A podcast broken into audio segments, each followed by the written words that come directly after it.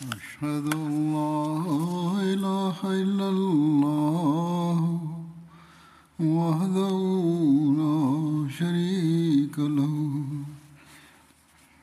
وأشهد أن محمدا عبده ورسوله أما بعد فأعوذ بالله من الشيطان الرجيم بسم الله الرحمن الرحيم الحمد لله رب العالمين الرحمن الرحيم مالك يوم الدين إياك نعبد وإياك نستعين اهدنا الصراط المستقيم صراط الذين أنعمت عليهم غير المغضوب عليهم ولا الضالين.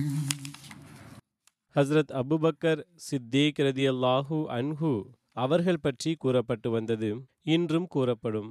ஹம்ராவுல் அசது போரை பற்றி எழுதப்பட்டுள்ளது. ரசூலே கரீம் ஸல்லல்லாஹு அலைஹி வஸல்லம் அவர்கள் சனிக்கிழமை அன்று உஹதில் இருந்து திரும்பி வந்தார்கள். ஞாயிற்றுக்கிழமையின் ஃபஜர் நேரம் வந்ததும் ஹஸ்ரத் பிலால் ரதியல்லாஹு அன்ஹு அவர்கள் பாங்கு கொடுத்தார்கள். மேலும் அமர்ந்திருந்து ரசூலே கரீம் ஸல்லல்லாஹு அலைஹி வஸல்லம் அவர்கள் வெளியே வருவதற்காக காத்திருந்தார்கள். அச்சமயம் ஹஸ்ரத் அப்துல்லா பின் அம்ரு பின் அவுஃப் முஸ்னி ரசூலே கரீம் ஸல்லல்லாஹு அலைஹி வஸல்லம் அவர்களை தேடியவாறு வந்தடைந்தார்கள். ரசூலே கரீம் ஸல்லல்லாஹு அலைஹி வஸல்லம் அவர்கள் வெளியே வந்ததும் அவர் நின்று கொண்டு ரசூலே கரீம் ஸல்லல்லாஹு அலைஹி வஸல்லம் அவர்களிடம் தான் தனது வீட்டார் சார்பாக வந்துள்ளதாக தெரிவித்தார். அன்னார் மிலலில் இருந்தபோது குறைஷியர்கள் அங்கு கூடாரம் அமைத்திருந்தார்கள் என்று கூறினார். மிலல் என்பது மக்காவின் வழியில் மதினாவிலிருந்து சுமார் 28 மைல் தொலைவில் உள்ள ஒரு இடத்தின் பெயராகும். மேலும் அவர்கள் அபு சுஃபியான் மற்றும் அவருடன் இருந்தவர்கள் இவ்வாறு கூற கேட்டார்கள், நீங்கள் எதுவும் செய்யவில்லை, நீங்கள் அவர்களுக்கு இழப்பை ஏற்படுத்தி இருக்கிறீர்கள், அதாவது முஸ்லிம்களுக்கு இழப்பை ஏற்படுத்தி விட்டீர்கள், மேலும் வேதனை அளித்துள்ளீர்கள், பிறகு அவர்களை விட்டுவிட்டீர்கள், அழித்து விடவில்லை. அவர்களில் பெரும் மனிதர்கள் இருக்கிறார்கள், அதற்கு நிராகரிப்பாளர்கள். அந்த முஸ்லிம்களில் பல பெருமக்கள் உமக்கு நிகராக சண்டையிட ஒன்று திரள்வார்கள், எனவே திரும்பி சென்று விடுங்கள், நாங்கள் உங்களில் எஞ்சியிருக்கின்றவர்களை வேரோடு பிடுங்கி விடுவோம் என்று கூறினர். காஃபிர்களிடம் அமர்ந்திருந்த சஃப்வான் பின் உமையா இவ்விஷயத்திலிருந்து அவர்களை தடுக்க ஆரம்பித்தார். அதாவது அவர் நிராகரிப்பாளர்களிடையே அமர்ந்திருந்தார், அவர் தடுக்க ஆரம்பித்தார். மேலும் என் சமுதாயமே இவ்வாறு செய்யாதீர்கள், ஏனென்றால் அந்த மக்கள் போரிட்டு விட்டார்கள், அவர்களில் போரிட வராதவர்கள் தற்போது உங்களுக்கு எதிராக அவர்களுடன் ஒன்று சேர்ந்து விடுவார்கள் என்று எனக்கு அச்சமுள்ளது, நீங்கள் திரும்பி சென்று விடுங்கள், ஏனென்றால் வெற்றி உங்களுடையதே ஆகும், ஏனென்றால் ஒருவேளை நீங்கள் திரும்பி சென்றுவிட்டால் நீங்கள் தோல்வியடைந்து விடுவீர்கள் என்ற அச்சம் எனக்கு உள்ளது என்று கூறினார். அதற்கு ரசூலே கரீம் ஸல்லல்லாஹு அலைஹி வஸல்லம் அவர்கள் அபூபக்கர், உமர் ரதியல்லாஹு அன்ஹுமாவை அழைத்தார்கள். மேலும் அவர்களுக்கு இந்த முஸ்னி சஹாபியின் விஷயத்தை எடுத்துரைத்ததும் அவ்விருவரும், யா ரசூலல்லாஹி ஸல்லல்லாஹு அலைஹி வஸல்லம், நமது பிள்ளைகள் மீது தாக்குதல் தொடுக்காமல் இருக்க எதிரிகளை நோக்கி செல்வோம் என்று கூறினர். ரசூலே கரீம் ஸல்லல்லாஹு அலைஹி வஸல்லம் அவர்கள் காலையில் தொழுகையை முடித்து வெளியே வந்ததும் அன்னார் மக்களை அழைத்தார்கள். மேலும் ஹஸரத் பிலால் ரதியல்லாஹு அன்ஹு அவர்களிடம், அல்லாஹ்வின் தூதர், உங்களிடம் எதிரிகளுக்காக புறப்படுங்கள், உங்களில் முந்தைய தினம் போரில் ஈடுபட்டவர்களே புறப்பட வேண்டும், அதாவது உஹது போரில் கலந்து கொண்டவர்கள் புறப்பட வேண்டும் என்று கட்டளையிட்டார்கள் என்று கூறச் சொன்னார்கள். ரசூலே கரீம் ஸல்லல்லாஹு அலைஹி வஸல்லம் அவர்கள் முந்தைய தினத்திலிருந்தே கட்டப்பட்டிருந்த தனது கொடியை வரவழைத்தார்கள். அது தற்போது வரை திறக்கப்பட்டிருக்கவில்லை. ரசூலே கரீம் ஸல்லல்லாஹு அலைஹி வஸல்லம் அவர்கள் அந்த கொடியை ஹஸ்ரத் அலி ரதியல்லாஹு அன்ஹு அவர்களிடம் கொடுத்தார்கள். மேலும் ஹஸ்ரத் அபூபக்கர் அவர்களுக்கு கொடுத்தார்கள் என்றும் கூறப்படுகின்றது. எவ்வாறு இருப்பினும் முஸ்லிம்களின் இந்த படை மதினாவிலிருந்து 8 மைல் தொலைவில் உள்ள ஹம்ராவுல் அசது என்ற இடத்தை அடைந்த போது இணை வைப்பவர்களுக்கு அச்சம் ஏற்பட்டது. மேலும் மதினாவின் பால் திரும்பிச் செல்லும் எண்ணத்தை விட்டுவிட்டு திரும்பி மக்கா புறப்பட்டு விட்டார்கள். பனு நசீர் போர் இது ஹிஜ்ரி 4 நடைபெற்றது. ரசூலே கரீம் ஸல்லல்லாஹு அலைஹி வஸல்லம் அவர்கள் சஹாபாக்களின் ஒரு சிறிய ஜமாத்துடன் பனு நசீரிடம் சென்றார்கள். ரசூலே கரீம் ஸல்லல்லாஹு அலைஹி வஸல்லம் அவர்கள் அங்கு ஏன் சென்றார்கள் என்பது தொடர்பாக பல்வேறு அறிவிப்புகள் கிடைக்கின்றன. எனவே ஒரு அறிவிப்பின் அடிப்படையில் ரசூலே கரீம் ஸல்லல்லாஹு அலைஹி வஸல்லம் அவர்கள் பனு ஆமீரின் 2 கொல்லப்பட்டவர்களுக்கான ஈட்டுத் தொகையை வசூல் செய்வதற்காக சென்றிருந்தார்கள். ரசூலே கரீம் ஸல்லல்லாஹு அலைஹி வஸல்லம் அவர்களுடன் 10க்கும் அதிகமான சஹாபிகள் இருந்தார்கள். அவர்களில் அபூபக்கர் ரலியல்லாஹு அன்ஹு, ஹஸரத் உமர் ரலியல்லாஹு அன்ஹு மற்றும் ஹஸரத் அலி ரலியல்லாஹு அன்ஹு ஆகியோரும் இருந்தார்கள். ரசூலே கரீம் ஸல்லல்லாஹு அலைஹி வஸல்லம் அவர்கள் அங்கு சென்றடைந்ததும் அவர்களிடம் பணம் பற்றி பேசியதும் யூதர்கள், அபுல் காசிமே, தாங்கள் முதலில் உணவு உண்ணுங்கள், பிறகு உங்களுடைய பணியின்பால் வருவோம் என்று கூறினர். அச்சமயம் ரசூலே கரீம் ஸல்லல்லாஹு அலைஹி வஸல்லம் அவர்கள் ஒரு சுவற்றின் அருகில் அமர்ந்திருந்தார்கள். யூதர்கள் தங்களுக்குள் சதி திட்டம் தீட்டினார்கள். மேலும் இந்த மனிதரை, அதாவது ரசூலே கரீம் ஸல்லல்லாஹு அலைஹி வஸல்லம் அவர்களை தீர்த்து கட்டுவதற்கு உங்களுக்கு இதைவிட சிறந்த சந்தர்ப்பம் கிடையாது. எனவே அன்னாரிடமிருந்து தப்பிப்பதற்கு உங்களில் யார் இந்த வீட்டின் மீது ஏறி ஒரு பெரிய கல்லை அன்னாரின் மேல் தள்ளிவிடுவார்கள் என்று கேட்டார்கள். இதற்கு யூதர்களின் ஒரு தலைவன் அம்ரு பின் ஜிஹாஷ் தான் செய்வதாக ஏற்றுக்கொண்டான். மேலும் தான் அதனை செய்ய தயார் என்றும் கூறினான். ஆனால் அதே சமயம் சலாம் பின் முஷ்கம் என்ற பெயருடைய மற்றொரு யூத தலைவன் அந்த நோக்கத்திற்கு எதிர்ப்பு தெரிவித்தான். மேலும் இச்செயலை ஒருபோதும் செய்யாதீர்கள், இறைவன் மீது ஆணையாக நீங்கள் செய்வது தொடர்பாக அன்னாருக்கு நிச்சயம் தகவல் கிடைத்துவிடும், மேலும் இவ்விஷயம் உடன்படிக்கையை முறிப்பதாகும், நமக்கும் அவர்களுக்கும் இடையில் உடன்படிக்கை இருக்கின்றது என்று கூறினான். பிறகு அந்த மனிதன் மேற்பகுதியை அடைந்தான். அதாவது ரசூலே கரீம் ஸல்லல்லாஹு அலைஹி வஸல்லம் அவர்கள் மீது பெரிய கல்லை தள்ளிவிடச் சென்றவன் மேற்பகுதியை அடைந்ததும் ரசூலே கரீம் ஸல்லல்லாஹு அலைஹி வஸல்லம் அவர்களுக்கு இறைவனிடமிருந்து அந்த சதித்திட்டம் தொடர்பாக தகவல் கிடைத்தது. அல்லாஹ் தஆலா யூதர்கள் என்ன செய்ய விரும்புகிறார்கள் என்பது குறித்து அன்னாருக்கு தகவல் தெரிவித்தான். அன்னார் உடனடியாக தனது இடத்திலிருந்து எழுந்து தன்னுடன் இருந்தவர்களை அங்கேயே விட்டுவிட்டு அன்னாருக்கு ஏதோ பணி இருப்பது போன்று அங்கிருந்து சென்று புறப்பட்டு விட்டார்கள். பின்னர் விரைவிலேயே அங்கிருந்து திரும்பி வந்தார்கள். ரசூலே கரீம் ஸல்லல்லாஹு அலைஹி வஸல்லம் அவர்கள் மதீனா வந்தடைந்த பிறகு ஹஸ்ரத் முஹம்மது பின் முசல்லமா அவர்களை பனு நசீருக்கு அருகில் அனுப்பி வைத்தார்கள்.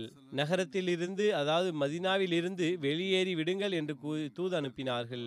நீங்கள் எனது நகரில் இருக்க முடியாது, ஏனென்றால் நீங்கள் திட்டம் தீட்டியுள்ளீர்கள், அது துரோகமாகும். ரசூலே கரீம் ஸல்லல்லாஹு அலைஹி வஸல்லம் அவர்கள் யூதர்களுக்கு 10 நாட்கள் அவகாசம் கொடுத்தார்கள்.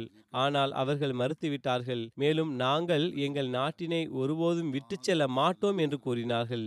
இந்த செய்தி கேட்டு முஸ்லிம்கள் போர் செய்ய ஆயத்தமாகினர். அனைத்து முஸ்லிம்களும் ஒன்று கூடிய பிறகு ரசூலே கரீம் ஸல்லல்லாஹு அலைஹி வஸல்லம் அவர்கள் பனு நசீரை நோக்கி புறப்பட்டார்கள். போர்க்கொடியை ஹஸரத் அலி அவர்கள் ஏந்தினார்கள். ரசூலே கரீம் அவர்கள் அவர்களது கோட்டைகளை கைப்பற்றினார்கள். மேலும் அவர்களுக்கு உதவி செய்ய யாரும் வரவில்லை. ரசூலே கரீம் ஸல்லல்லாஹு அலைஹி வஸல்லம் அவர்கள் பனு நசீரை நோக்கி படையெடுத்து சென்றதும் இஷாவுக்கு பிறகு ரசூலே கரீம் ஸல்லல்லாஹு அலைஹி வஸல்லம் அவர்கள் தனது 10 தோழர்களுடன் தனது வீட்டிற்கு திரும்பி வந்தார்கள். அச்சமயம் ரசூலே கரீம் ஸல்லல்லாஹு அலைஹி வஸல்லம் அவர்கள் இஸ்லாமிய படையின் பொறுப்பை ஒரு அறிவிப்பின் கீழ் ஹஸரத் அலி அவர்களிடம் ஒப்படைத்து இருந்தார்கள். மற்றொரு அறிவிப்பில் அந்த பொறுப்பினை ஹஸரத் அபூபக்கர் ரலியல்லாஹு அன்ஹு அவர்களுக்கு கொடுத்திருந்தார்கள் என்று உள்ளது. ஒருபுறம் ரசூலே கரீம் ஸல்லல்லாஹு அலைஹி வஸல்லம் அவர்களை கடுமையாக சுற்றி வளைத்தார்கள். மறுபுறம் அல்லாஹு தஆலா அவர்களுடைய உள்ளங்களில், அதாவது யூதர்களின் உள்ளங்களில், முஸ்லிம்கள் மீது திகில் உணர்வை ஏற்படுத்தினான். இறுதியில் அவர்கள் ரசூலே கரீம் ஸல்லல்லாஹு அலைஹி வஸல்லம் அவர்களிடம் அவர்களை விட்டுவிடவும் ஆயுதங்களை தவிர ஒட்டகங்களில் கொண்டு செல்ல இயன்ற மற்ற அனைத்து பொருள்களுடனும் நாட்டை விட்டும் வெளியேறும் நிபந்தனையுடன் மன்னித்து விடுங்கள் என்று விண்ணப்பித்தார்கள். ரசூலுல்லாஹி ஸல்லல்லாஹு அலைஹி வஸல்லம் அவர்கள் அவர்களுடைய இந்த நிபந்தனையை, விண்ணப்பத்தை ஏற்றுக்கொண்டார்கள்.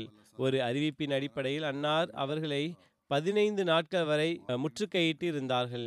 இத்தனைக்கும் சில அறிவிப்புகளில் நாட்களின் எண்ணிக்கையில் கருத்து வேறுபாடு உள்ளது. ரசூலே கரீம் ஸல்லல்லாஹு அலைஹி வஸல்லம் அவர்கள் அன்சாரின் அனுமதியுடன் பனு நசீரிலிருந்து பெறப்பட்ட போர் செல்வங்கள் அனைத்தையும் முஹாஜிர்களுக்கு கொடுத்து விட்டார்கள். ஹசரத் அபூபக்கர் ரதியல்லாஹு அன்ஹு அவர்கள், அன்சார் கூட்டமே, அல்லாஹ் உங்களுக்கு நற்கூலியை வழங்குவானாக என்று கூறினார்கள். பத்ருல் மௌஇத் போர் ஹிஜ்ரி 4ஆம் ஆண்டு நடந்ததாகும். இந்த போருக்கான காரணம் யாதெனில், Abu Sufyan bin Harb Uhud போரில் இருந்து திரும்பி வந்து கொண்டிருந்த போது உரத்த குரலில், அடுத்த ஆண்டு எங்களுக்கும் உங்களுக்கும் பத்ரு சுஃப்ரா என்ற இடத்தில் சந்திப்பு ஏற்படும், நாங்கள் அங்கு போரிடுவோம் என்று கூறினார். ரசூல் ஸல்லல்லாஹு அலைஹி வஸல்லம் அவர்கள் ஹஸரத் உமர் ஃபாரூக் ரதியல்லாஹு அன்ஹு அவர்களிடம், இன்ஷா அல்லாஹ் என்று அவர்களிடம் கூறுங்கள் என்று கூறினார்கள். அத்தோடு மக்கள் பிரிந்து சென்றார்கள். குறைஷியர்கள் திரும்பி வந்தனர். மேலும் அவர்கள் தங்களது மக்களிடம் இந்த வாக்குறுதி தொடர்பாக கூறினார்கள். பத்ரு என்ற இடம் மக்கா மற்றும் மதினாவிற்கு இடையில் உள்ள ஒரு பிரசித்தி பெற்ற கிணறு ஆகும். பத்ரு மதினாவுக்கு தென்மேற்கில் 150 கிலோமீட்டர் தொலைவில் அமைந்திருந்தது. அறிவீனத்தின் காலகட்டத்தில் அவ்விடத்தில் ஒவ்வொரு வருடமும் தில் கஅதாவின் முதல் 8 நாளிலிருந்து தில் கஅதாவின் முதல் நாளிலிருந்து 8 தினங்கள் வரை ஒரு பெரிய திருவிழா நடத்தப்பட்டு வந்தது. எவ்வாறிருப்பினும் வாக்குறுதிக்கு ஏற்ப நாட்கள் நெருங்கி வர வர அபு சுஃபியான் ரசூலே கரீம் ஸல்லல்லாஹு அலைஹி வஸல்லம் அவர்களை எதிர்த்து புறப்படுவதை விரும்பாமல் இருந்தார். அவருக்கு அச்சம் ஏற்பட்டிருந்தது. அந்த குறிப்பிட்ட நாட்களில் அன்னாருடன் சந்திப்பு ஏற்பட வேண்டும் என்று அவர் விரும்பியிருந்தார். அபு சுஃபியான் தான் ஒரு பெரும் படையை திரட்டிக்கொண்டு அன்னார் மீது தாக்குதல் தொடுக்க ஆயத்தம் மேற்கொண்டுள்ளார் என்ற விஷயத்தை வெளிப்படுத்தி கொண்டிருந்தார். அப்போதுதான் இந்த செய்தி மதினாவாசிகள் வரை சென்றடையும். மேலும் அரேபியாவின் மூளை முடுக்கெல்லாம் அவர்கள் ஒரு பெரும் படையை ஒன்று திரட்டுகிறார்கள் என்ற செய்தி பரவ வேண்டும் என்றும் முஸ்லிம்களுக்கு இதனால் அச்சம் ஏற்பட வேண்டும் என்றும் நினைத்திருந்தார்கள். ஒரு அறிவிப்பின் அடிப்படையில் ஹஸரத் அபூபக்கர் ரதியல்லாஹு அன்ஹு அவர்களும் ஹஸரத் உமர் ரதியல்லாஹு அன்ஹு அவர்களும் ரசூலே கரீம் ஸல்லல்லாஹு அலைஹி வஸல்லம் அவர்களிடம் வந்தார்கள். அவர்கள், யா ரசூலல்லா, அல்லாஹ் தாலா தன்னுடைய மார்க்கத்துக்கு வெற்றியை வழங்குவான், தனது நபி ஸல்லல்லாஹு அலைஹி வஸல்லம் அவர்களுக்கு கண்ணியம் வழங்குவான். நாம் சமுதாயத்துடன் வாக்குறுதி கொடுத்திருக்கிறோம். மேலும் நாம் அதற்கு மாற்றமாக நடப்பதை விரும்பவில்லை. அவர்கள், அதாவது நிராகரிப்பாளர்கள், அதனை கோழைத்தனமாக கருதுவார்கள் என்றால் தாங்கள் வாக்குறுதிக்கு ஏற்ப படையெடுத்து செல்லுங்கள். இறைவன் மீது ஆணையாக, நிச்சயமாக அதில் நன்மை இருக்கின்றது என்று கூறினார்கள். இந்த உணர்ச்சியின் வெளிப்பாட்டை எண்ணி ரசூல் ஸல்லல்லாஹு அலைஹி வஸல்லம் அவர்கள் மிகவும் மகிழ்ந்தார்கள். ரசூலே கரீம் ஸல்லல்லாஹு அலைஹி வஸல்லம் அவர்களுக்கு இந்த விஷயம் பற்றி தெரிய வந்தபோது, அதாவது அபு சுஃபியான் போன்றோருடைய படையின் ஆயத்தம் பற்றி தெரிய வந்தபோது, அன்னார் ஹஸரத் அப்துல்லா பின் ரவாஹா அவர்களை தனக்கு பின் மதினாவின் அமீராக நியமித்தார்கள். ஒரு அறிவிப்பிற்கு ஏற்ப அப்துல்லா பின் அபீபின் சுலூலை அமீராக நியமித்தார்கள் என்றும் வந்துள்ளது. மேலும் தனது கொடியை ஹஸரத் அலி அவர்களுக்கு வழங்கினார்கள். மேலும் முஸ்லிம்களுடன் பதரை நோக்கி புறப்பட்டார்கள். அன்னாருடன் 1500 முஸ்லிம்கள் இருந்தார்கள். முஸ்லிம்கள் பதர் மைதானத்தில் நடத்தப்படும் திருவிழாவில் பொருட்களை வாங்கினார்கள். மேலும் வியாபாரத்தில் பெரும் லாபம் ஏற்பட்டது. மேலும் 8 நாட்கள் தங்கியிருந்த பிறகு திரும்பி மதினா வந்தார்கள். அங்கு நடைபெற்ற திருவிழாவில் முஸ்லிம்கள் வியாபாரமும் செய்தார்கள். ஒருவேளை போர் நடைபெற்றிருந்தால் அதுவும் நடந்திருக்கும். ஆனால் ஒருவேளை நடக்கவில்லை என்றால் குறைந்தபட்சம் வியாபாரமாவது அங்கு நடக்கட்டுமே. இதனால் முஸ்லிம்களுக்கு பெரும் லாபம் கிடைத்தது. பிறகு எழுதப்பட்டுள்ளது, போரில் அபு சுஃபியானை முஸ்லிம்களுக்கு அடுத்த வருடம் மீண்டும் சந்திப்பதற்கான சவாலை விடுத்தான். இது குறித்து மேலும் விவரங்கள் உள்ளன. இந்த விவரங்களை ஹஸரத் மிர்சா பஷீர் அஹமது சாஹிப் அவர்கள் எழுதுகிறார்கள். உஹது போருக்கு பிறகு போர்க்களத்தில் இருந்து திரும்புகையில் அபு சுஃபியான் முஸ்லிம்களிடத்தில், அடுத்த வருடம் பதர் களத்தில் நாங்கள் உங்களுடன் போரிடுவோம் என்று சவால் விடுத்தார்கள். மேலும் ரசூலே கரீம் ஸல்லல்லாஹு அலைஹி வஸல்லம் அவர்கள் அந்த சவாலை ஏற்றுக்கொண்டதற்கான அறிவிப்பை செய்தார்கள். எனவே 2வது வருடம், அதாவது ஹிஜ்ரி 4ஆம் ஆண்டு ஷவ்வால் மாத முடிவின் போது ரசூலே கரீம் ஸல்லல்லாஹு அலைஹி வஸல்லம் அவர்கள் 1500 சஹாபாக்களின் கூட்டத்துடன் மதினாவிலிருந்து புறப்பட்டார்கள். மேலும் அன்னார் தனக்கு பின் அப்துல்லா பின் அபி சுலூலை அமீராக நியமித்தார்கள். மறுபுறம் அபு சுஃபியான் பின் ஹர்பும் 2000 குரேஷிய படையுடன் அமெரிக்காவில் புறப்பட்டார். ஆயினும் உஹதில் வெற்றி பெற்றிருந்தும் இத்தனை பெரும் கூட்டத்துடன் வந்திருந்தும் அவரது உள்ளம் அஞ்சியிருந்தது. மேலும் இந்த மேலும் இஸ்லாத்தின் அழிவை நாடியிருந்தும் எப்போது வரை பெரும் கூட்டத்தை திரட்டவில்லையோ அப்போது வரை முஸ்லிம்களுடன் சண்டையிட வேண்டாம் என்று நாடியிருந்ததால் அவர் மக்காவில் இருக்கும்போதே ஒரு நயீம் என்ற பெயருடைய ஒரு நடுநிலையான பகுதியை சார்ந்த மனிதரை மதினாவிற்கு அனுப்பி வைத்தார். மேலும் அவரிடம் எவ்விதத்திலும் முஸ்லிம்களை அச்சுறுத்தி மிரட்டி உண்மை மற்றும் பொய்யான விஷயங்களை கூறி போருக்கு புறப்படுவதை நிறுத்தச் செய்ய மாட்டோம் என்று வலியுறுத்தினர். எனவே அந்த மனிதர் மதினா வந்தார். மேலும் குறைஷியர்களின் ஆயத்தம் மற்றும் ஆற்றல் மற்றும் அவர்களுடைய உத்வேகத்தின் பொய்யான கதைகளை எடுத்துரைத்து மதினாவில் நிம்மதியின்மையை உருவாக்கிவிட்டான். எதுவரை என்றால் சில பலவீனமான இயல்புடையவர்கள் இந்த போரில் கலந்து கொள்ள அஞ்சத் தொடங்கினர். ஆனால் ரசூலே கரீம் ஸல்லல்லாஹு அலைஹி வஸல்லம் அவர்கள் புறப்படுமாறு தூண்டினார்கள். ரசூலே கரீம் ஸல்லல்லாஹு அலைஹி வஸல்லம் அவர்கள் தனது சொற்பொழிவில், நாம் நிராகரிப்பாளர்களின் சவாலை ஏற்றுக்கொண்டு இந்த சந்தர்ப்பத்தில் மேலும் நான் தனித்து போக நேரிடனும், நிச்சயம் போவேன், மேலும் எதிரிகளுக்கு எதிராக தனியாகவே நெஞ்சை நிமிர்த்தி போட்டியிடுவேன் என்று கூறினார்கள். மேலும் எதிரிகளுக்கு எதிராக தனியாகவே நெஞ்சை நிமிர்த்தி நிற்பேன் என்று கூறுவதும் மக்களது அச்சம் விலகிக்கொண்டே இருந்தது.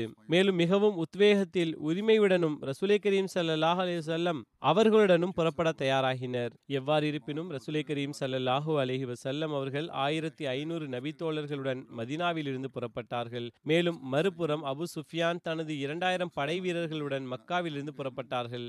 ஆனால் இறை நாட்டம் எவ்வாறாக இருந்தது என்றால், முஸ்லிம்களோ தங்களது வாக்குறுதிக்கு ஏற்ப பதர் களத்தை வந்தடைந்தார்கள். குறைஷியர்களது படை சிறிது தூரம் வந்த பிறகு மக்காவிற்கு திரும்ப சென்று விட்டனர். மேலும் இந்த நிகழ்ச்சி இவ்வாறு நடந்தது. அபு சுஃபியானுக்கு நம்முடைய தோல்வியை பற்றி தெரிந்திருந்தும் அவர் உள்ளம் அஞ்சியது. மேலும் தனது படைக்கு இவ்வருடம் பெரும் பஞ்சம் உள்ளது, மேலும் மக்களிடையே வறுமை ஏற்படும், எனவே தற்போது போரிடுவது உகந்ததல்ல, செழிப்பு ஏற்படும் போது அதை அதிக ஏற்பாட்டுடன் மதீனா வந்து தாக்குதல் நடத்துவோம் என வலியுறுத்தி வழியிலிருந்து திரும்பி சென்று விட்டனர். இஸ்லாமிய படை 8 நாட்கள் வரை பதர் மைதானத்தில் இருந்தது. மேலும் அங்கு தி கஅதா மாதத்தின் ஆரம்பத்தில் ஒவ்வொரு வருடமும் திருவிழா நடந்தது. இது பற்றி முன்னரே கூறப்பட்டுவிட்டது. எனவே அந்த நாட்களில் பல சஹாபிகள் அந்த திருவிழாவில் வியாபாரம் செய்து பெரும் லாபத்தை ஈட்டினார்கள்.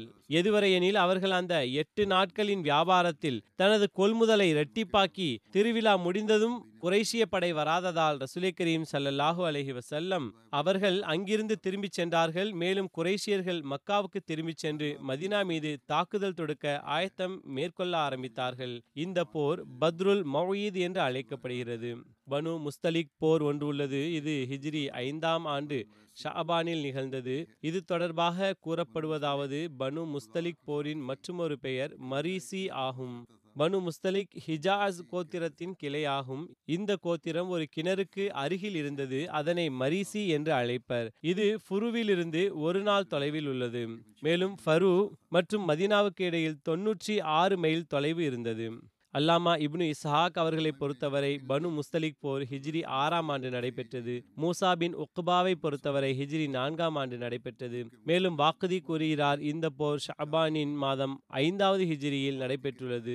ஹசரத் மிர்சா பஷீர் அஹமது சாஹிப் அவர்கள் அதனை 5 ஹிஜ்ரி என்று எழுதியுள்ளார்கள். எவ்வாறு இருப்பினும் ரசூலே கரீம் ஸல்லல்லாஹு அலைஹி வஸல்லம் அவர்கள் வரை பனு முஸ்தலிக் முஸ்லிம்களை தாக்க நாட்டம் கொண்டுள்ளது என்ற விஷயம் எட்டியது. எனவே ரசூலுல்லாஹ் ஸல்லல்லாஹு அலைஹி வஸல்லம் அவர்கள் அவர்களை நோக்கி ஹிஜ்ரி 5 ஷஅபானில் 700 சஹாபாக்களுடன் புறப்பட்டார்கள். ரசூல் ஸல்லல்லாஹு அலைஹி வஸல்லம் அவர்கள் முஹாஜிரின்களின் கொடியை ஹஜ்ரத் அபூபக்கர் ரலியல்லாஹு அன்ஹு அவர்களிடம் கொடுத்து ஒப்படைத்தார்கள். மற்றொரு அறிவிப்பின் அடிப்படையில் அன்னார் முஹாஜிரின்களின் கொடியை ஹஜ்ரத் அம்மார் பின் யாசிர் அவர்களிடம் கொடுத்தார்கள். மேலும் அன்சாரின் கொடியை ஹஜ்ரத் சஅத் பின் உபாதா அவர்களிடம் ஒப்படைத்தார்கள். இஃப்க் சம்பவம் இது குறித்து விவரம் யாதெனில், பனு முஸ்தலிக் போரிலிருந்து திரும்பி வரும்போது ஹசரத் ஆயிஷா பின்த் ஹசரத் அபு பக்கர் அவர்கள் மீது நய வஞ்சகர்களின் சார்பாக அவதூறு வெளிப்பட்டது. இந்த சம்பவம் வரலாற்றில் இஃப்க் சம்பவம், அதாவது அவதூறு சம்பவம் என்ற பெயரில் தெரிய வருகிறது. எனவே சஹி புகாரியில் ஆயிஷா அவர்களிடமிருந்து அறிவிப்பு, இந்த அறிவிப்பு மற்றொரு சஹாபியை குறித்து எடுத்துரைக்கும் போது குறிப்பிடப்பட்டுவிட்டது. ஆனால் இங்கு ஹசரத் அபூபக்கர் ரலியல்லாஹு அன்ஹு அவர்கள் தொடர்பாகவும் கூறப்படுவது அவசியமாகும். ரசூலே கரீம் ஸல்லல்லாஹு அலைஹி வஸல்லம் அவர்கள் ஏதேனும் பயணத்திற்கு செல்லும் போது அன்னார் தனது தூய மனைவிமார்களிடையே சீட்டு எழுதி பார்ப்பார்கள். ஹசரத் ஆயிஷா அவர்களின் அறிவிப்பில் எழுதப்பட்டுள்ளது, மேலும் சீட்டில் எவர் பெயர் வருகின்றதோ அவரை அன்னார் தன்னுடன் அழைத்து செல்வார்கள். அன்னார் ஒரு போரில் எங்களுக்கு மத்தியில் சீட்டு எழுதி போட்டார்கள், அதனை ரசூலை கரீம் ஸல்லல்லாஹு அலைஹி வஸல்லம் அவர்கள் செய்தார்கள். ஆயிஷா கூறுகிறார்கள், என்னுடைய பெயர் வந்தது, நான் அன்னாருடன் சென்றேன். ஹிஜாபின் அதாவது திரையிடுதலின் கட்டளை இறங்கிய பிறகு கூறுகிறார்கள், நான் பல்லாக்கில் சுமந்து வரப்பட்டேன், மேலும் அதிலேயே இறக்கவும் படுவேன். நாங்கள் சென்று கொண்டிருந்தோம். எதுவரை என்றால் ரசூலே கரீம் ஸல்லல்லாஹு அலைஹி வஸல்லம் அவர்கள் இந்த போரை முடித்துவிட்டு திரும்பினார்கள். மேலும் நாங்கள் மதீனாவுக்கு அருகில் வந்தோம். ஒரு இரவில் ரசூலே கரீம் ஸல்லல்லாஹு அலைஹி வஸல்லம் அவர்கள் தங்குவதற்கு கட்டளையிட்டார்கள். நான் நின்றுவிட்டேன். மக்கள் தங்குவதற்கான அறிவிப்பை செய்ததும் பிறகு நான் செல்ல ஆரம்பித்தேன். எதுவரை என்றால் படை முன்னே சென்றுவிட்டது. பிறகு நான் என்னுடைய தேவைகளை முடித்துவிட்டு பல்லக்கை நோக்கி நடந்தேன். மேலும் நான் எனது மார்பில் கை வைத்து பார்த்தபோது என்னுடைய மஞ்சள் நிற கற்கள் பதித்த மாலை அருந்து விழுந்துவிட்டது என்பதை அறிந்தேன். கூறுகிறார்கள், நான் திரும்பிச் சென்று எனது மாலையை தேட ஆரம்பித்தேன். அந்த தேடல் என்னை தடுத்து வைத்திருந்தது. மேலும் நான் எந்த பல்லக்கில் அமர்ந்து இருந்தேனோ அந்த சவாரியை ஆயத்தம் செய்பவர்கள் வந்தார்கள். அவர்கள் எனது இருக்கையை நான் பயணித்து வந்த என்னுடைய ஒட்டகத்தில் வைத்தார்கள். கூறுகிறார்கள், அம்மக்கள் அதில் நான் இருக்கின்றேன் என்று நினைத்தார்கள். ஏனென்றால் பெண்கள் அந்த நாட்களில் மிக மெல்லியவர்களாக இருந்தார்கள். அவர்கள் மீது அதிக சதைப்பற்று இருக்காது. மேலும் அவர்கள் குறைவாகவே உணவு உண்டு வந்தார்கள். எவ்வாறாகிலும் மக்கள் தூக்கும்போது பல்லக்கின் சுமையை வழக்கத்திற்கு மாறாக கருதவில்லை. அவர்கள் அதனை தூக்கினார்கள். மேலும் நான் குறைந்த வயதுடைய பெண்ணாவேன். அவர்கள் ஒட்டகத்தை எழுப்பினார்கள். மேலும் செல்ல ஆரம்பித்தார்கள்.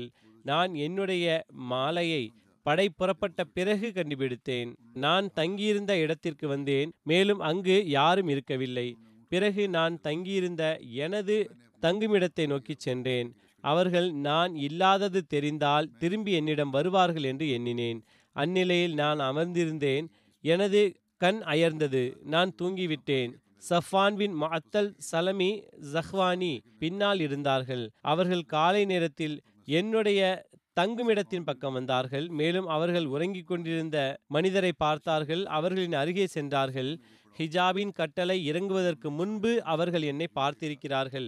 நான் அவர்கள் இன்னா லில்லாஹ் என்று கூறியதும் விழித்துவிட்டேன். அவர்கள் தனது ஒட்டகத்தை அமரச் செய்து அதன் கால்களை மடக்கினார்கள். அது அமர்ந்ததும் நான் அதன் மீது ஏறினேன். மேலும் என்னை சுமந்து கொண்டு செல்லத் தொடங்கியது. எதுவரை என்றால் நாங்கள் படையை அடைந்தோம். சரியாக மதிய வேளையில் மக்கள் களைப்பாறுவதற்காக தங்குமிடம் அமைக்கும் நேரத்தில் போய் சேர்ந்தோம். பிறகு அழிய வேண்டியவர் அழிந்துவிட்டார். மேலும் இந்த அவதூரின் தோற்றுனர் அப்துல்லா பின் அபி சுலூல் ஆவார். நாங்கள் மதீனா வந்தடைந்தோம். நான் அங்கு ஒரு மாதம் நோயிற்றிருந்தேன். அம்மக்கள் அதாவது அவதூறு பரப்புபவர்கள் நான் நோயுற்ற நிலையில் இந்த விஷயத்தால் மிகவும் நிம்மதி இழந்து இருந்தேன். நான் ரசூலே கரீம் ஸல்லல்லாஹு அலைஹி வஸல்லம் அவர்களிடம் அன்னார் என் மீது காட்டிக்கொண்டிருந்த பரிவினை காணவில்லை. நோயிற்றிருந்த போது அன்னார் உள்ளே வந்தார்கள். மேலும் சலாம் கூறினார்கள். பிறகு எப்படி இருக்கிறீர்கள் என்று கேட்பார்கள். எனக்கு அந்த சம்பவத்தை பற்றி அதாவது அவதூறு சம்பவத்தை பற்றி ஒன்றும் தெரியாது. எதுவரை என்றால் நான் பலவீனமாகி கொண்டிருந்தேன். நான் உம்மு மஸ்தாஹ் மனாசியை நோக்கி சென்றேன். அது எங்களது இயற்கை அழைப்பின் தேவையை நிறைவேற்றும் இடமாக இருந்தது. நாங்கள் இரவோடு இரவாக அன்றி அங்கு செல்ல மாட்டோம். இரவுக்காக காத்திருந்தேன். மேலும் அதற்கு முன்பே நாங்கள் எங்களது வீடுகளுக்கு அருகிலேயே கழிவறையை கட்டியிருந்தோம். அச்சமயம் கழிவறைகள் வீடுகளில் இருந்திருக்கவில்லை. எவ்வாறிருப்பினும் கூறுகிறார்கள், அதற்கு முன்பு வரை எங்களின் நிலைமையும் இயற்கை தேவைகளை நிறைவேற்ற வெளியே தனியாக செல்லும் அரேபியர்களை போன்றே இருந்தது. நானும் உம்மு மஸ்தாஹ் பின்த் அபு ருஹும் ஆகிய இருவரும் சென்றோம். நாங்கள் சென்று கொண்டிருந்தோம். அப்போது அவரது துப்பட்டா சிக்கியது. மேலும் அவர் மஸ்தாஹ் அழிந்துவிட்டான் என்று கூறினாள்.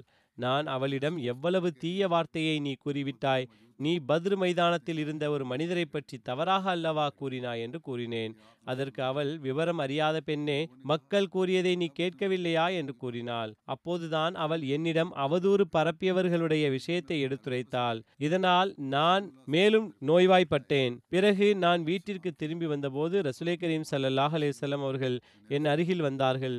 மேலும் அன்னார் சலாம் கூறினார்கள். மேலும் எப்படி இருக்கின்றாய் என்று கேட்டார்கள். ஆயிஷா அவர்கள், எனக்கு என்னுடைய பெற்றோர்களிடம் சென்றுவிட அனுமதி தாருங்கள் என்று கூறினார்கள். நான் அப்போது அவ்விருவரிடம், அதாவது எனது பெற்றோரிடமிருந்து செய்தியை உறுதிப்படுத்த நாடினேன். ரசூலே கரீம் ஸல்லல்லாஹு அலைஹி வஸல்லம் அவர்கள் எனக்கு அனுமதி வழங்கினார்கள். நான் எனது பெற்றோர்களிடம் சென்றேன். நான் என்னுடைய தாயாரிடம் மக்கள் என்ன பேசுகிறார்கள் என்று கேட்டேன். அவர்கள், என் மகளே, இந்த விஷயத்தில் நான் என்னுடைய உயிரின் மீது சுமையை சுமத்த விரும்பவில்லை.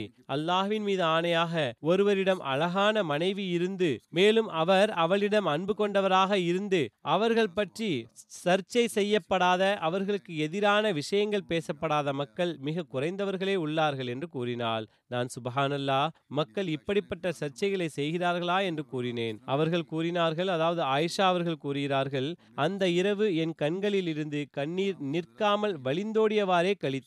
மேலும் சிறிதளவும் எனக்கு தூக்கம் வரவில்லை என்று கூறினார்கள்.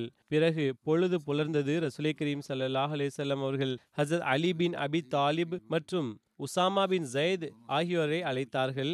வஹி இறங்குவதில் தாமதம் ஏற்பட்ட போது ரசூலே கரீம் ஸல்லல்லாஹு அலைஹி வஸல்லம் அவர்கள் அவ்விருவரிடமும் தமது மனைவியை விட்டுவிடுவது குறித்து ஆலோசிக்க விரும்பினார்கள். ஹஜ்ரத் உசாமா அவர்களை பொறுத்தவரை அவர்களை பற்றி தெரிந்த விஷயத்தின் அடிப்படையில் ரசூலே கரீம் ஸல்லல்லாஹு அலைஹி வஸல்லம் மற்றும் ஹஜ்ரத் ஆயிஷா அவர்களுடைய நிலையை ஒரு நல்ல தூய பெண்மணியாக அறிந்தவராக ஆலோசனை வழங்கினார்கள். எவ்வாறிருப்பினும் உசாமா அவர்கள், யா ரசூலல்லாஹ் ஸல்லல்லாஹு அலைஹி வஸல்லம், அன்னார் தங்களது மனைவியாவார். மேலும் அல்லாஹ்வின் மீது ஆணையாக, நாங்கள் அன்னாரிடம் நன்மையை அன்றி வேறொன்றும் காணவில்லை என்று கூறினார்கள். ஹஜ்ரத் அலி பின் அபி தாலிப் அவர்களை பொறுத்தவரை அவர்கள், யா ரசூலல்லாஹி ஸல்லல்லாஹு அலைஹி வஸல்லம் அவர்களே, அல்லாஹ் தங்களுக்கு எவ்வித குறையையும் வைக்கவில்லை. அது மட்டுமின்றி மனைவிகளும் தங்களிடம் அதிகம் உள்ளார்கள். மேலும் அந்த பணிப்பெண்ணிடம் கேளுங்கள், அவள் தங்களுக்கு உண்மையை கூறிவிடுவாள் என்று கூறினார்கள். அப்போது ரசூலுல்லாஹி ஸல்லல்லாஹு அலைஹி வஸல்லம் அவர்கள் பரீராவை அழைத்தார்கள். மேலும் அன்னார், பரீராவே, நீங்கள் அவரிடத்தில் சந்தேகத்திற்கிடமான ஏதேனும் விஷயத்தை கண்டீர்களா என்று கேட்டார்கள். பரீரா கூறினார், இல்லை, தங்களை உண்மையுடன் அனுப்பிய அந்த இறைவன் மீது ஆணையாக நான் அவரிடத்தில் குறையென கருதும் எவ்விஷயத்தையும் கண்டதில்லை. அவர் சிறிய வயது பெண் ஆவார். பிசைந்த மாவினை விட்டுவிட்டு உறங்கிவிடுவார். அதனை ஆடு வந்து உண்டுவிடும் என்று கூறினாள். அதற்கு ரசூலுல்லாஹி ஸல்லல்லாஹு அலைஹி வஸல்லம் அவர்கள் அந்த தினம் எழுந்து நின்று அப்துல்லா பின் அபி சுலூல் குறித்து அறிய விரும்பினார்கள். ரசூல் ஸல்லல்லாஹு அலைஹி வஸல்லம் அவர்கள், எனது குடும்பத்திற்கு தீங்கு ஏற்படுத்திய அந்த மனிதரை யார் குற்றவாளி என்று கூறுவார்? அல்லாஹ்வின் மீது ஆணையாக, என்னுடைய குடும்பத்தின் அருள் நன்மையை அன்றி எவ்வித விஷயமும் நான் அறியவில்லை என்று கூறினார்கள். மேலும் மக்களும் அவரிடத்தில் நம்பிக்கையின்றி வேறொன்றும் அறிந்திருக்கவில்லை. மேலும் என்னுடைய குடும்பத்தினரிடம் வந்ததில்லை, என்னிடம் மட்டுமே வந்துள்ளான் என்று கூறினார்கள்.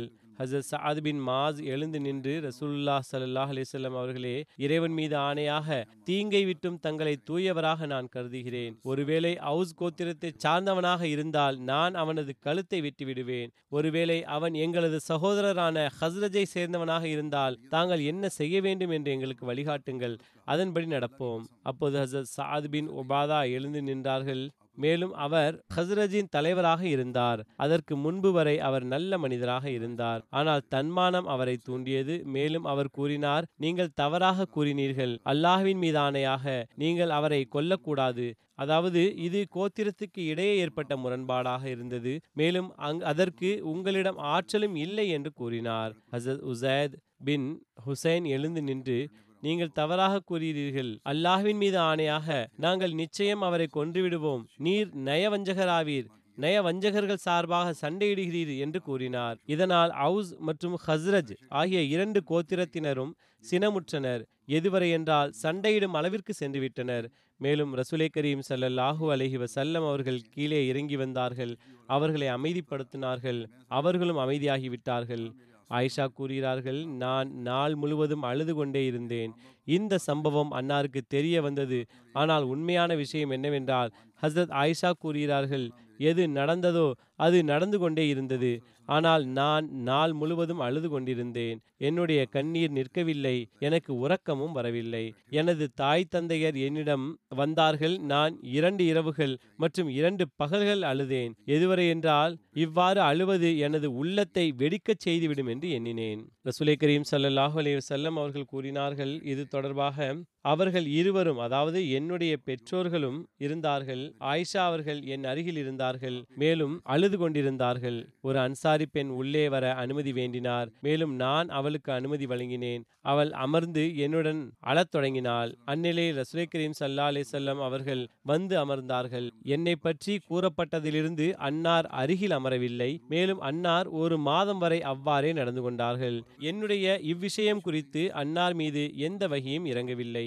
ஆயிஷா கூறுகிறார்கள், ரசூலே கரீம் ஸல்லல்லாஹு அலைஹி வஸல்லம் அவர்கள் தஷஹுத் ஓதிவிட்டு, ஆயிஷாவே, உன்னை பற்றி எனக்கு இவ்விஷயம் வந்து சேர்ந்தது, ஒருவேளை நீ தூயவள் என்றால் நிச்சயமாக அல்லாஹு தாலா உமது பரிசுத்தத்தை தெரிவிப்பான். மேலும் ஒருவேளை உன்னால் ஏதேனும் தவறு நேர்ந்தது என்றால் அல்லது அல்லாஹ்விடம் பாவ மன்னிப்பை பெறுவாயாக. மேலும் அவன் முன்னிலையில் துவா செய்யுங்கள், ஏனென்றால் அடியான் தனது பாவத்தை ஒப்புக்கொண்ட பிறகு தௌபா செய்தால் அல்லாஹ் அவன் மீது இரக்கம் கொண்டு கருணை புரிகிறான் என்று கூறினார்கள். ரசூலுல்லாஹி ஸல்லல்லாஹு அலைஹி வஸல்லம் அவர்கள் பேசி நிறுத்திய போது என்னுடைய கண்ணீர் நின்றுவிட்டது. எதுவரை என்றால் ஒரு துளியை கூட நான் உணரவில்லை. மேலும் நான் என் தந்தையிடம், அதாவது ஹசரத் அபூபக்கர் அவர்களிடம், என் சார்பாக ரசூலே கரீம் ஸல்லல்லாஹு அலைஹி வஸல்லம் அவர்களுக்கு பதில் கூறுங்கள் என்று கூறினேன். அதற்கு அன்னார், இறைவன் மீது ஆணையாக, ரசூலே கரீம் ஸல்லல்லாஹு அலைஹி வஸல்லம் அவர்களிடம் என்ன கூறுவது என்று எனக்கு தெரியவில்லை என்று கூறினார்கள். பிறகு நான் எனது தாயிடம், தாங்கள் என் சார்பாக ரசூலுல்லாஹி ஸல்லல்லாஹு அலைஹி வஸல்லம் அவர்களுக்கு பதில் கொடுங்கள் என்று கூறினேன். அன்னார், இறைவன் மீது ஆணையாக, ரசூலுல்லாஹி ஸல்லல்லாஹு அலைஹி வஸல்லம் அவர்களுக்கு என்ன கூறுவது என்று எனக்கு தெரியவில்லை என்றார்கள். ஹசரத் ஆயிஷா கூறுகிறார்கள், நான் குறைந்த வயதுடைய பெண்ணாக இருந்தேன். திருக்குரான் அதிகமாக தெரிந்திருக்கவில்லை. நான் கூறினேன், இறைவன் மீது ஆணையாக, நீங்கள் மக்கள் பேசிக்கொண்டிருப்பவற்றை கேட்டுள்ளீர்கள் என்பது எனக்கு தெரியும். மேலும் உங்களுடைய உள்ளங்களில் அவை இடம்பெற்றுவிட்டன. மேலும் நீங்கள் அதனை சரி என்று கருதிவிட்டீர்கள். மேலும் ஒருவேளை நான் உங்களிடம், நான் தூயவள் என்று கூறுகிறேன். மேலும் உண்மையில் நான் பரிசுத்தமானவள் என்று அல்லாஹ் நன்கு அறிகின்றான். நீங்கள் இவ்விஷயத்தில் என்னை உண்மையை பேசுபவராக கருதவில்லை. மேலும் ஒருவேளை நான் உங்களிடம் ஏதேனும் விஷயத்தை ஒப்புக்கொண்டால் அல்லாஹ் நான் தூயவன் என்று நன்கு அறிகிறான். நீங்களும் என்னை உண்மையானவர்களாக கருதுவீர்கள். அல்லாஹ்வின் மீது ஆணையாக, என்னுடைய மற்றும் உங்களுடைய உதாரணம் யூசுப் மற்றும் அவரது தந்தையின் உதாரணத்தை விட வேறாக பார்க்கவில்லை. அவர்கள் கூறினார்கள், ஃபஸ்பிர் ஜமீல் வல்லாஹுல் முஸ்தஆனு அலா மா தசிஃபூன். நன்கு பொறுமை காப்பது எனக்கு உகந்ததாகும். மேலும் நீங்கள் கூறுகின்ற விஷயத்தின் ஞானம் குறித்து அல்லாஹ்விடமே உதவியும் கேட்க வேண்டியதுள்ளது. அல்லாஹ்விடமே உதவி தேட முடியும். மேலும் அவனிடமே உதவி தேடப்படும். பிறகு நான் எனது படுக்கையை நோக்கி திரும்பினேன். மேலும் நான் அல்லாஹு தஆலா என்னுடைய பரிசுத்தத்தை வெளிப்படுத்துவான் என்று நம்பினேன். ஆனால் இறைவன் மீது ஆணையாக, அவன் என்னை குறித்து வஹி இறக்குவான் என்று எண்ணவில்லை. என்னை பொறுத்தவரை என்னை குறித்து திருக்குரானில் எடுத்துரைக்கப்படும் அளவுக்கு என்ற எண்ணம் கொள்வதை விட்டும் நான் மிகவும் எளியவளாவேன். ஆனால் ரசூலே கரீம் ஸல்லல்லாஹு அலைஹி வஸல்லம் அவர்கள் என்னை குறித்து உறக்கத்தில் கனவு காண்பார்கள். அல்லாஹ் என்னை பரிசுத்தமானவனாக ஆக்குவான் என்று எண்ணினேன். அல்லாஹ்வின் மீது ஆணையாக, அன்னார் தன்னுடைய இருக்கையை விட்டும் அகலவில்லை, விலகவில்லை. வீட்டில் இருப்பவர்களில் எவரும் வெளியே செல்லவும் இல்லை. இத்தனைக்கும் அன்னார் மீது வஹி இறங்கியது. மேலும் ரசூலுல்லாஹி ஸல்லல்லாஹு அலைஹி வஸல்லம் அவர்கள் மீது மிக கடினமான நிலை ஏற்பட்டிருந்தது. அது வஹி வரும்போது அவர்கள் மீது இந்த நிலை ஏற்பட்டிருந்தது. அன்னார் புன்முறுவல் பூத்தார்கள். மேலும் அன்னார் என்னிடம் கூறிய முதல் விஷயம், ஆயிஷாவே, அல்லாஹ்வின் புகழ்பாடு, ஏனென்றால் அல்லாஹ் நீ பரிசுத்தமானவள் என்று வெளிப்படுத்திவிட்டான். என்னுடைய தாயார் என்னிடம், எழுந்து ரசூலுல்லாஹி ஸல்லல்லாஹு அலைஹி வஸல்லம் அவர்களிடம் செல் என்று கூறினார்கள். அதற்கு நான், அல்லாஹ்வின் மீது ஆணையாக, நான் ரசூலுல்லாஹி ஸல்லல்லாஹு அலைஹி வஸல்லம் அவர்கள் அருகில் செல்ல மாட்டேன். மேலும் அல்லாஹ்வை அன்றி எவரையும் புகழ மாட்டேன் என்று கூறினேன். அல்லாஹ் தாலா கூறினான், இன்னல்லதீன ஜாஉ பில் இஃப்கி அஸ்பத்தும் மின்கும், நிச்சயமாக ஒரு பெரும் அவதூரை ஏற்படுத்திய மக்கள் உங்களிடமிருந்த ஒரு கூட்டத்தினரே ஆவார்கள் என்பதாகும். அல்லாஹ் தஆலா என்னுடைய பரிசுத்தத்தை வெளிப்படுத்த இந்த வசனத்தை இறக்கியதும் ஹஸரத் ஆயிஷா அவர்களது தந்தையாகிய அபூபக்கர் சித்திக் அவர்கள் முஸ்தாஹ் பின் அசாசா அவர்களுக்கு உறவினராக இருந்த காரணத்தினால் பண உதவி செய்து கொண்டிருந்தார்கள். அவர் ஹஸரத் ஆயிஷா பற்றி அவதூறு கூறியதால் அன்னார் அல்லாஹ்வின் மீது ஆணையாக முஸ்தாஹ்வுக்கு ஒருபோதும் பணம் கொடுக்க மாட்டேன் என்று கூறினார்கள். எனவே அல்லாஹ் வஹியை இறக்கினான், வலா தஅதலி உலுல் ஃபதுலி மின்கும் வஸ்ஸஅதி ஐயுது உலில் குர்பா வல் மிஸ்கீன வல் முஹாஜிரீன ஃபீ சபீலில்லாஹி வல் யஸ்ஃபஹு அலா துஹிப்பூன ஐ யஃபிரலக்கும் வல்லாஹு கஃபூரு ரஹீம். உங்களுள் ஆன்மீகம், உலகம் இவை இரண்டிலும் சிறப்பையும் செல்வத்தையும் பெற்றவர்கள் உறவினர்களுக்கும் ஏழைகளுக்கும் அல்லாஹ்வின் பாதையில் தங்கள் வீடுகளை துறந்து சென்றவர்களுக்கும் கொடுக்காமல் இருக்க முடிவு எடுக்க வேண்டாம். அவர்கள் மன்னித்து பொறுத்து கொள்ள வேண்டும். அல்லாஹ் உங்கள் குறைகளை மன்னிப்பதை நீங்கள் விரும்பவில்லையா? அல்லாஹ் மிக்க மன்னிப்பவனும் மேன்மேலும் கருணை காட்டுபவனுமாவான். ஹஸரத் அபூபக்கர் ரலியல்லாஹு அன்ஹு அவர்கள், ஏன் இல்லை, அல்லாஹ்வின் மீது ஆணையாக நான் இறைவன் என்னை மன்னிப்பதை நிச்சயமாக விரும்புகிறேன் என்று கூறினார். அன்னார் முஸ்தாஹுக்கு மீண்டும் கொடுக்க ஆரம்பித்தார்கள். அன்னார் அதாவது ஹஸரத் அபூபக்கர் அவர்கள் கொடுத்து கொண்டிருந்த பணத்தை மீண்டும் கொடுக்க ஆரம்பித்தார்கள். மேலும் ரசூலுல்லாஹி ஸல்லல்லாஹு அலைஹி வஸல்லம் அவர்கள் ஸைனப் பின்த் ஜஹ்ஷிடம் என் விஷயத்தை குறித்து கேட்டார்கள். ரசூலே கரீம் ஸல்லல்லாஹு அலைஹி வஸல்லம் அவர்கள், ஸைனபே, உங்களுக்கு என்ன தெரியும், உங்களது கருத்து என்ன, அதாவது ஆயிஷா தொடர்பாக என்று கேட்டார்கள். அதற்கு அவர்கள், ரசூலுல்லாஹி ஸல்லல்லாஹு அலைஹி வஸல்லம் அவர்களே, நான் என்னுடைய கண்களையும் காதுகளையும் பாதுகாப்பாக வைத்திருக்கின்றேன். அல்லாஹ்வின் மீது ஆணையாக நான் அவரிடம் நன்மையை மட்டுமே கண்டிருக்கின்றேன் என்று கூறினார்கள். ஹஸரத் ஆயிஷா கூறினார்கள், இந்த பெண்மணிதான் என்னிடம் போட்டி போட்டு வந்தார்கள், மேலும் அல்லாஹ் அவர்களது பரிசுத்தத்தின் காரணமாக காப்பாற்றிவிட்டார். இது சஹி புகாரியினுடைய ஒரு நீண்ட அறிவிப்பாகும். ஹஸரத் வாக்களிக்கப்பட்ட மசீல் இஸ்லாம் அவர்கள் கூறுகிறார்கள், இறைவன் தன்னுடைய நற்பண்பாக இதனையும் கொண்டிருக்கின்றான். அதாவது அவன் எச்சரிக்கை வடிவிலான முன்னறிவிப்பை தௌபா மற்றும் பாவ மன்னிப்பு, துவா மற்றும் சதக்கா மூலம் தீர்த்து விடுகின்றான். அதே போன்று மனிதனுக்கும் அவன் இந்த நற்பண்புகளை கற்றுக் கொடுத்துள்ளான். திருக்குரான் மற்றும் ஹதீஸிலிருந்து நிரூபணமாவது போன்று ஹஸரத் ஆயிஷா ரதியல்லாஹு அன்ஹா அவர்கள் பற்றி நயவஞ்சகர்கள் தீங்கு செய்யும் நோக்குடன் உண்மைக்கு புறம்பான அவதூரை வீசியிருக்கிறார்கள். இந்த பேச்சில் சில பலவீனமான சஹாபாக்களும் ஈடுபட்டிருந்தார்கள்.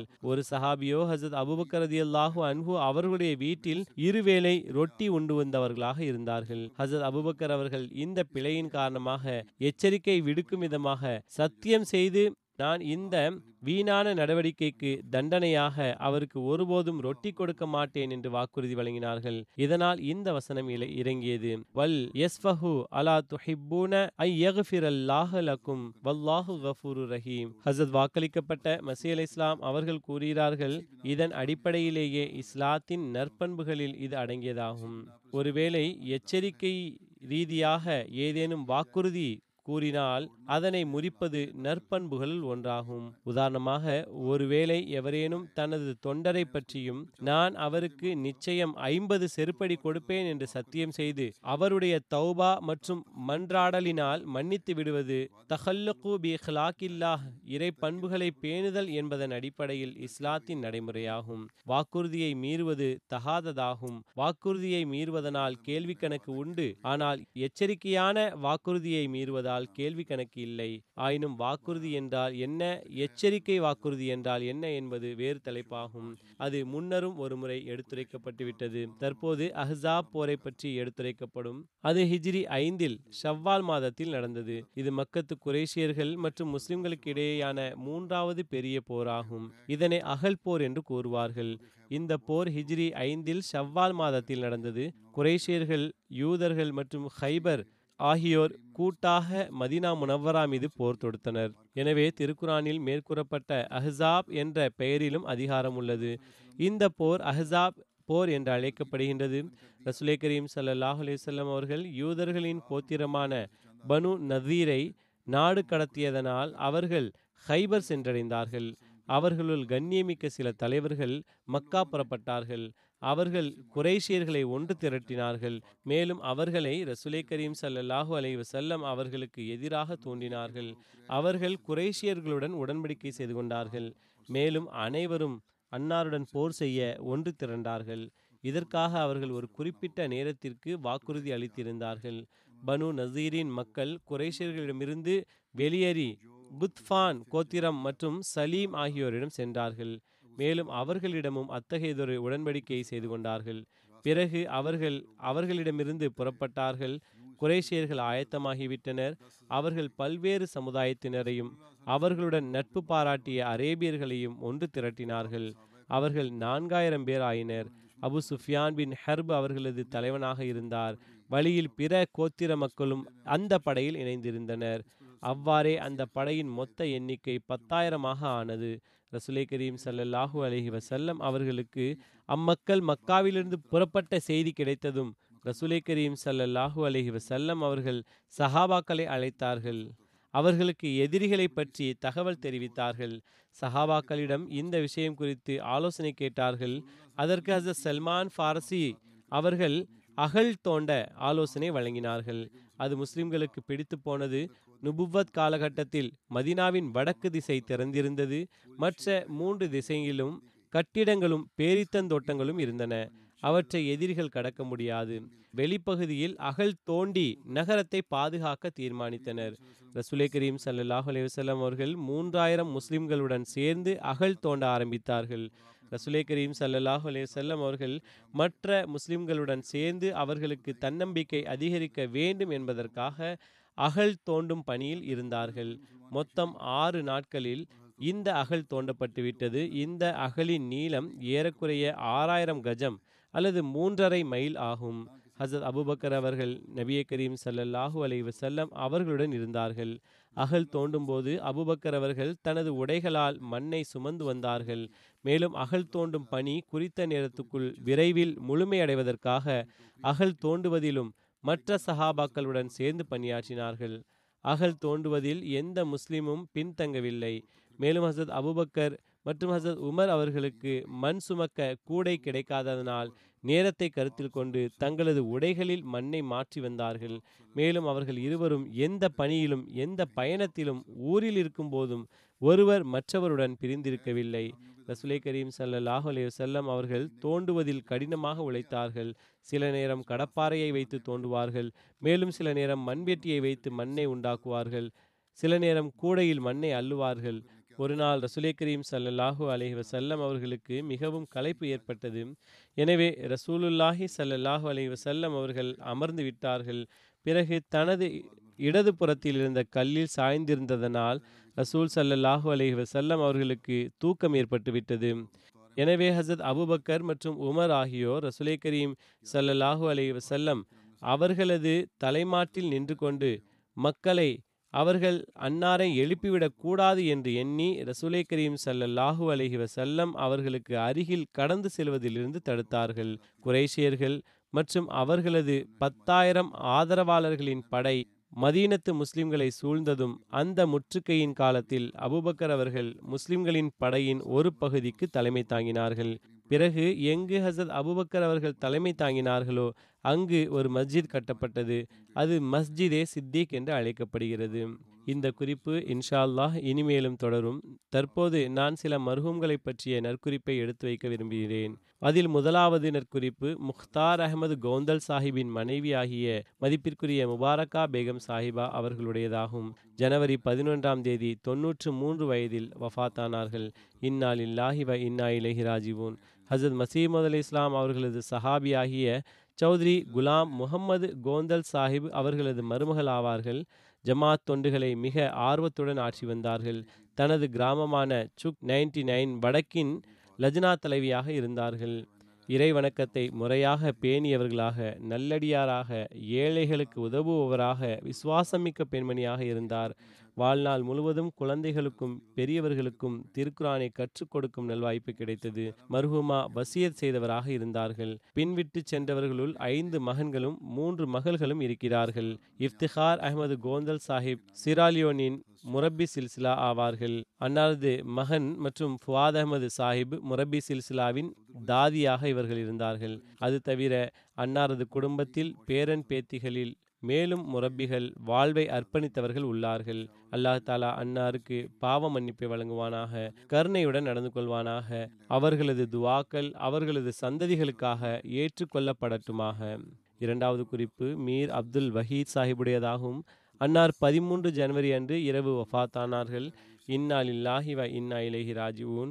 அன்னாருடைய வயது 58ஆக இருந்தது. அவர்களுடைய குடும்பத்தில் அஹ்மதியத் அவர்களது பூட்டனார் மீர் அஹமது தீன் சாஹிப் அவர்கள் மூலமாக நுழைந்தது. அன்னார் ஹசரத் கலீத்துல் மசீஹ் அவ்வல் ரதியல்லாஹு அன்ஹு அவர்களுடைய காலகட்டத்தில் 1911ஆம் ஆண்டு அஹ்மதியத்தை ஏற்றுக்கொண்டிருந்தார்கள். தனது குடும்பத்தில் தனி அஹ்மதியாவார். அதே போன்று தாய் வழியில் அஹ்மதியத்தை பனூனை சார்ந்த அன்னாரது நானா ஹசரத் ஷேக் அப்துல்லா பக்ஷ் சாஹிப் அவர்களால் நுழைந்தது. அப்துல் வஹீத் சாஹிப்பின் பாட்டனாரின் பெயர் அப்துல் கரீம் சாஹிப் ஆகும். அவர்களுக்கு தப்லீகில் மிகுந்த ஆர்வம் இருந்தது. எனவே அவர்களது தாதா பெஷாவரில் மௌலவி அப்துல் கரீம் என்ற பெயரில் பிரசித்தி பெற்றிருந்தார்கள். தனிப்பட்ட நூலகத்தை வைத்திருந்தார்கள்.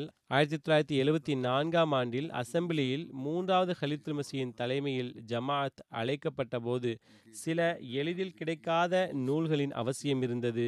அது அவர்களது நூலகத்தில் இருந்து கிடைத்தது. இதனை அவர்களது சகோதரியின் கணவர் அறிவித்தார். 9 செப்டம்பர் 2009இல் தூதுத்துவத்தை இழிவுபடுத்தியதாக தவறாக குற்றஞ்சாட்டப்பட்ட காரணத்தினால் 295(c)யின் கீழ் மீர் அப்துல் வஹீதின் குடும்பத்தினருக்கு எதிராக வழக்கு தொடுக்கப்பட்டது. முல்லாக்கள் மற்றும் பொதுமக்கள் வீட்டை முற்றுகையிட்டனர். ஆனால் போலீஸ் அவர்களை குடும்பத்துடன் அங்கிருந்து வெளியேற்றி ராவல்பிண்டிக்கு அனுப்பி வைத்தார்கள். சில நாட்களுக்கு பிறகு ராவல்பிண்டியிலிருந்து அவர்களுடைய வீட்டில் இரவு நேரத்தில் சோதனையிட்டு போலீஸ் அவர்களது மகன் அப்துல் மஜீத் சாஹிப்பை கைது செய்தார்கள். அல்லாஹு தஆலா மீர் அப்துல் வஹீத் அவர்களுக்கு 2 மகன்களையும் 1 மகளையும் அருளியிருந்தான். ஒரு மகன் அப்துல் மஜீத் சாஹிப் பற்றி எடுத்துரைத்தேன். அவர் இறைவெளியில் சிறை சென்றவராக இருந்தார், கைது செய்யப்பட்டார். தற்போது வரை இறைவெளியில் சிறையில்தான் இருந்தார். அன்னாரது தந்தையாரின் வஃபாத் நிகழ்ந்தும் அவர் கலந்து கொள்ள முடியவில்லை. அல்லாஹ் தாலா மர்ஹூமுடன் பாவ மன்னிப்புடன் நடந்து கொள்வானாக. மேலும் அவர்களை சார்ந்தவர்களுக்கு பொறுமையையும் தன்னம்பிக்கையையும் வழங்குவானாக. மேலும் கைதியாக இருக்கின்ற அவரது மகனுக்கு சுமார் 20 வயது இருக்கும். விடுதலைக்கான வாய்ப்பினை விரைவில் உருவாக்கி தருவானாக. அடுத்த குறிப்பு முக்கரம் சையது வக்கார் அஹமது சாஹிபுடையதாகும். இவர் அமெரிக்காவில் இருந்தார். 17 ஜனவரி அன்று 58 வயதில் வஃபாத்தானார். ஹார்ட் அட்டாக்கின் காரணத்தினால். இன்னா லில்லாஹி வ இன்னா இலைஹி ராஜிஊன். அவர்களது மனைவி வக்கார் அஹமது சாஹிபுடைய மனைவி ஹசரத் மிர்சா பஷீர் அஹமது சாஹிப்பின் கொள்ளுப்பேத்தி ஆவார். அவர்களது மகள் வழி பேரனின் மகள் ஆவார். ஹசரத் மிர்சா ஷரீஃப் அஹமது சாஹிப்பின் பேத்தியின் மகளாவார். இவ்விதமாக இவர்களது தொடர்பு ஹசரத் மசீம் அல் இஸ்லாம் அவர்களது குடும்பத்துடன் இருக்கின்றது. அவர்களது திருமணம் ஷா சாஹிப்பின் குடும்பத்தில் நடந்தது. அன்னாரது மனைவி ஷாசியா கான் கூறுகிறார்கள், ஹசரத் 4வது கலீத்துல் மசீஹ் அவர்கள் இந்த சம்பந்தத்தை ஏற்றுக்கொண்டார்கள். அதாவது ஹசரத் 4வது கலீத்துல் மசீஹ் அவர்கள் இந்த சம்பந்தத்தை நிச்சயித்தார்கள். எழுதுகிறார்கள், வக்கார் சாஹிப்பின் 33 வருட கால திருமண வாழ்வில் எனது விரலை பிடித்து என்னை நடத்தி சென்றார்கள். அனைத்து தேவைகளையும் விருப்பங்களையும் கருத்தில் கொண்டார்கள். ஈடிணையற்ற தந்தையாக இருந்தார்கள். ஒருபோதும் தனக்காக ஒன்றும் செய்யவில்லை. மேலும் எளிமையான மனிதராக இருந்தார்கள். தனக்காக ஒரு விருப்பமும் கொண்டிருக்கவில்லை. மேலும் அவ்வாறாக விருப்பம் இருந்தது என்றால் அது குடும்பத்தினருக்காக தியாகம் செய்வதாகவே இருந்தது. கூறுகிறார்கள், எனது மிகவும் அழகிய நாள் எதுவென்றால் அவர்கள் ஒருவரிடம் மிகவும் பெருமிதத்துடன் நான் மஸ்ஜிது செல்கிறேன், மேலும் எனது உறுதிமொழியை சொல்லுகிறேன், மேலும் எனக்கு அந்த உறுதிமொழியை நிறைவேற்றுவதை விட வேறொன்றும் முக்கியத்துவம் அல்ல என்று கூறிய நாளாகும். எல்லா விஷயத்திலும் தியாகம் செய்ய முடியும். மேலும் இந்த உறுதிமொழியில் இது வெறும் வார்த்தை மட்டுமல்ல, மாறாக நான் பார்த்திருக்கிறேன், நான் அறிந்திருக்கிறேன். ஒரு கடுமையான சோதனை அவர்களுக்கு வந்தபோது அவர்கள் அந்த உறுதிமொழியை முழுமைப்படுத்தினார்கள். மார்க்கத்திற்கு உலகை விட முக்கியத்துவம் கொடுத்தார்கள். எந்த உறுதிமொழியை நிறைவேற்றி வந்தார்களோ அதனை முழுமைப்படுத்தினார்கள். மேலும் எந்த உறவையும் பொருட்படுத்தியதில்லை. ஹிலாஃபத்திற்கு கட்டுப்படுவதை விட்டும் ஒருபோதும் வெளியே பாதம் செல்லவில்லை.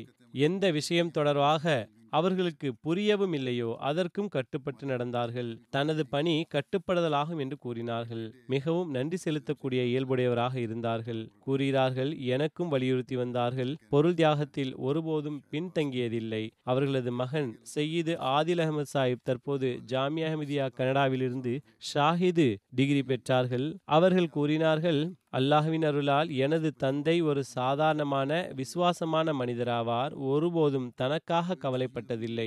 மேலும் எப்போதும் அனைத்து பிள்ளைகளுடைய மற்றும் தாயினுடைய அவசியங்களை கருத்தில் கொண்டார்கள். தனக்காக எந்த நல்ல பொருளையும் வாங்கியதில்லை. மாறாக பலமுறை உங்களுக்காக செலவு செய்யுங்கள் என்று நினைவு ஊட்ட வேண்டியிருந்தது. முரப்பிகள் மற்றும் ஜமாத் அமைப்பிற்கு மிகவும் கண்ணியம் கொடுத்து வந்தார்கள். அவர்களுடைய மாமனார் மஹ்மூத் அஹமது கான் சாஹிப் அவர்கள் ஹசரத் மிர்சா பஷீர் அஹமது சாஹிப்பின் மகள்வழி பேரனும் ஹசரத் நவாப் முபாரக்கா பேகம் சாஹிபின் மகளின் மகனும் ஆவார்கள். அவர்கள் எழுதுகிறார்கள், வக்கார் அதாவது எனது மருமகன் மிகவும் நற்பண்புகள் உடையவராக விருந்து உபசரிக்கும் மனிதராக இருந்தார்கள். கூறுகிறார்கள், நான் அவரது நெற்றியில் சுருக்கத்தை ஒருபோதும் பார்த்ததில்லை.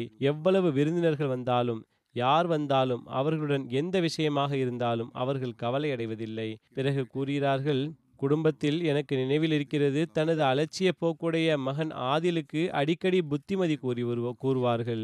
ஆனால் ஆதில் வக்ஃப் செய்தபோது பிறகு அவரின் நடவடிக்கை முற்றிலும் மாறிவிட்டிருந்தது.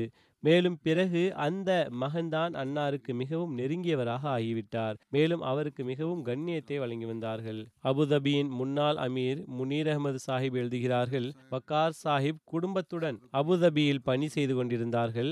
அச்சமயத்தில் அங்கு அவருக்கு குடும்ப தொடர்பும் ஏற்பட்டது. வங்கியில் பணிபுரிந்த வங்கியாளராவார். எளிமையானவராவார். நன்கு பழகும் சிறப்பு பண்பை கொண்டிருந்தார். ஜமாத் அமைப்போடு ஆழமான தொடர்பு இருந்தது. ஹிலாஃபத்துடன் அளவற்ற நேசம் கொண்டிருந்ததாகவும் கீழ்ப்படியும் உணர்வுடையவராகவும் இருந்தார்கள் என்று கூறுகிறார்கள்.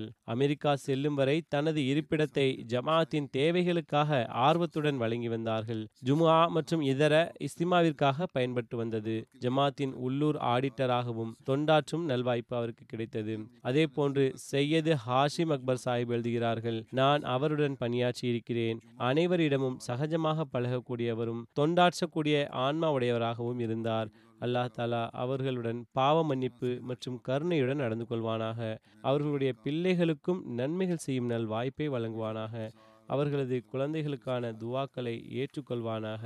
இவர்கள் அனைவரது ஜனாசா தொழுகையும் தொழுகைக்கு பிறகு நடத்தப்படும் இன்ஷா அல்லாஹ்.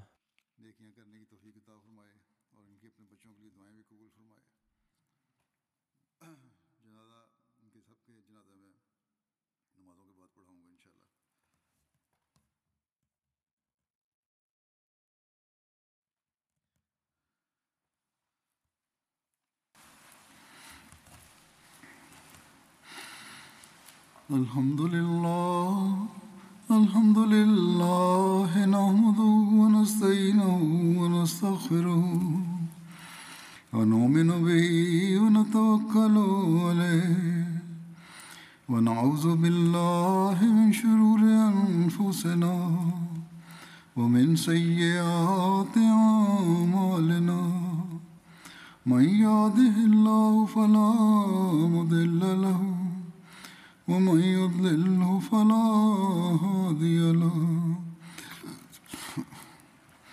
ونشهد أن لا إله إلا الله ونشهد أن محمدا عبده ورسوله عباد الله رحمكم الله إن الله يأمر بالعدل والإحسان وإيتاء ذي القربى وينهى عن الفحشاء والمنكر والبغي يعظكم لعلكم تذكرون اذكروا الله يذكركم وادعوه يستجب لكم ولذكر الله أكبر